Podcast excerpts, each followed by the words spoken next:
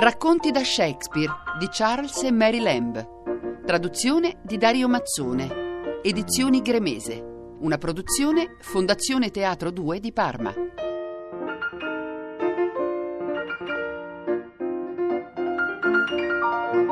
La tempesta con Maria Paiato.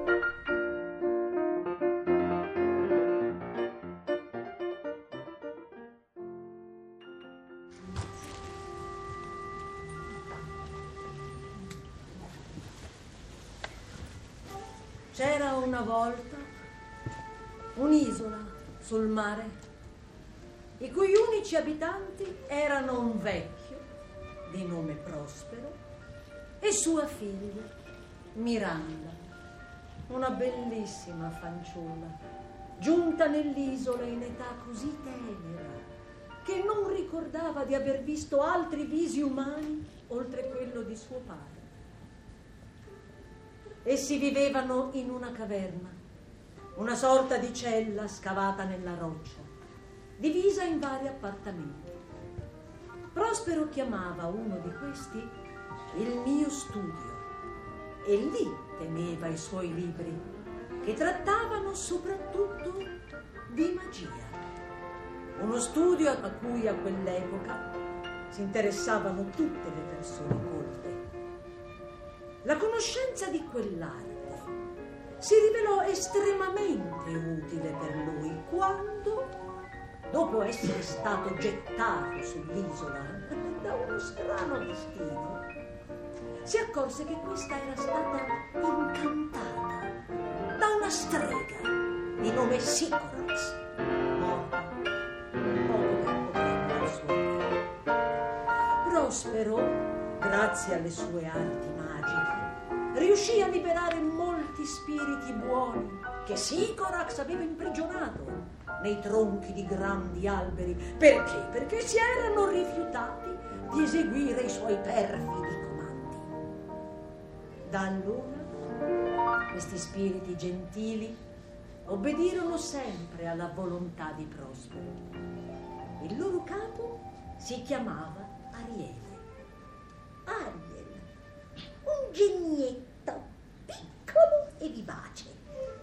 Non aveva nulla di malvagio nella sua natura, al di là dell'eccessivo piacere che egli provava nel tormentare un orribile mostro chiamato Calibano mi chiamo. Calibano! Addosso a Prospero cadano gocce di brina maligna come quella che mia madre da una palude marcia con penna di corvo raccoglieva che un vento di scirocco possa soffiare su Ariel e riempirlo di piaghe e per tutti e due spiriti malvagi in forma di porcospini vengano nella vastità della notte a tormentarli. Quest'isola è mia! Mi venne da Sicorax mia madre e lui me l'ha presa. Appena arrivato mi accarezzava e mi teneva nel cuore, mi dava l'acqua con dentro i mirtilli e mi insegnava a nominare la luce più grande e quella più piccola che bruciano di giorno e di notte. Allora lo amavo e gli mostravo tutte le qualità dell'isola, le sorgenti d'acqua dolce, i fossi d'acqua salata, i luoghi sterili e quelli fertili. Maledetto me per averlo fatto! tutti gli incantesimi di Sicorax, rospi, scarafaggi, pipistrelli, vi cadano addosso, perché ora io sono tutti i sudditi che avete, io che prima ero il mio proprio re, e mi tenete prigioniero in questa dura roccia da tutto il resto dell'isola mi avete escluso. Ah sì, sì, sì, un giorno ho tentato di violare l'onore di sua figlia, magari l'avessi fatto, lui me l'ha impedito e avrei popolato quest'isola di tanti calibani. Mi hanno insegnato a parlare come gli umani e quel che ci ho guadagnato è questo. Ora so maledire, vi peste rossa per avermi insegnato la vostra lingua. Ma devo ubbidire. La sua arte è così potente da piegare sette bossi il dio di mia madre e farne un suo vassallo. Ariele odiava Calibano perché era il figlio della sua vecchia nemica, Sicorax. Prospero trovò nei boschi dell'isola questo Calibano, creatura strana e deforme, la cui figura era molto meno umana di quella di una scimmia e lo portò con sé nella grotta, insegnandogli poi a parlare. Benché Prospero fosse stato molto gentile con Calibano e la natura malvagia che questi aveva ereditato dalla madre gli impediva, gli impediva di apprendere tutto ciò che fosse buono o utile. Per questo motivo veniva usato come schiavo. Vabbè, raccoglieva la legna nel bosco e sì, gli venivano affidati tutti i lavori più faticosi, mentre Ariele aveva il compito di costringerlo a lavorare. Per esempio, quando Calibano si impigriva e trascurava il lavoro, Ariele, che era invisibile a tutti tranne che per Prospero, gli si avvicinava scaltramente e lo pizzicava, talvolta facendolo rotolare nel fango, per poi assumere le sembianze di una scimmia e fargli le boccacce.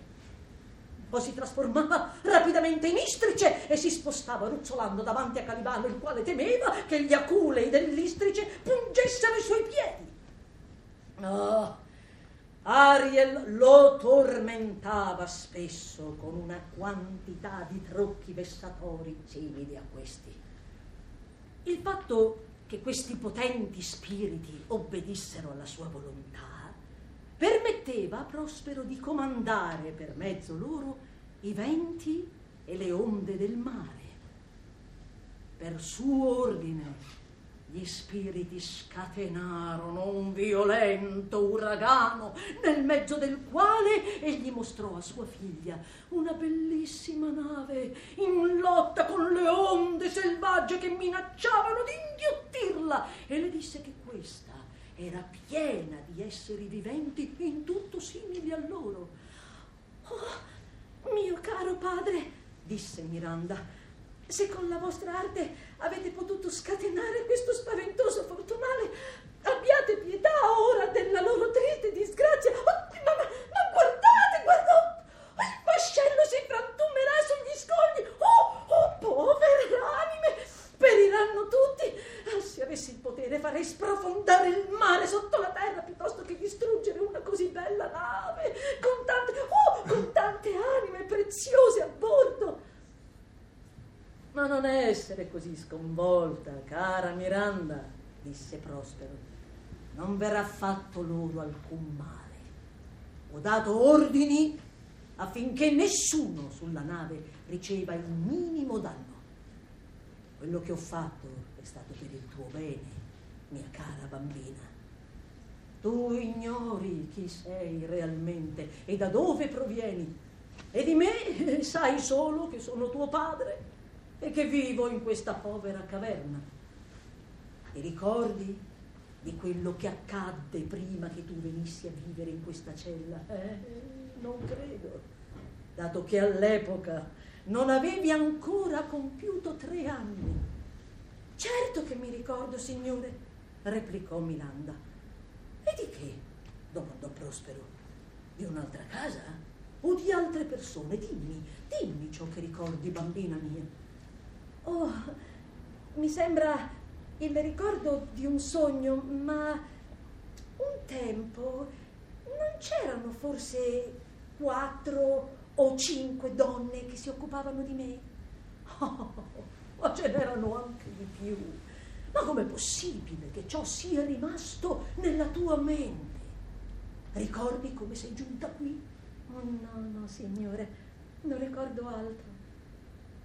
Dodici anni fa, mia cara Miranda, io ero il duca di Milano e tu eri una principessa, la mia unica erede.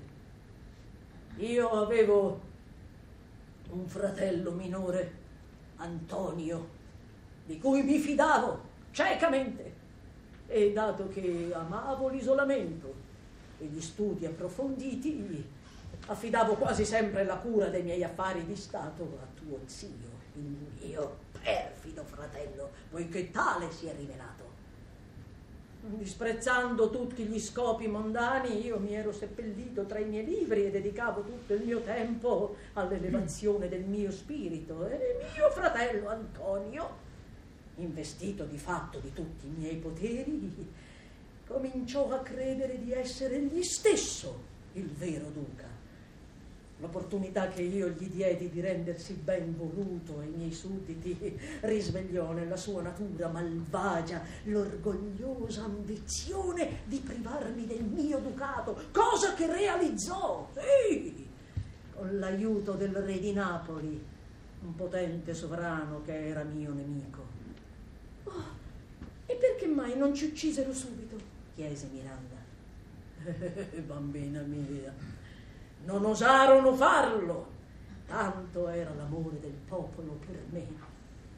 Antonio ci portò su una nave e quando ci trovammo al largo di alcune leghe, ci costrinse a salire su una minuscola imbarcazione senza strumenti di bordo, né vele, né albero maestro, e ci abbandonò al nostro destino, pensando che saremmo sicuramente morti.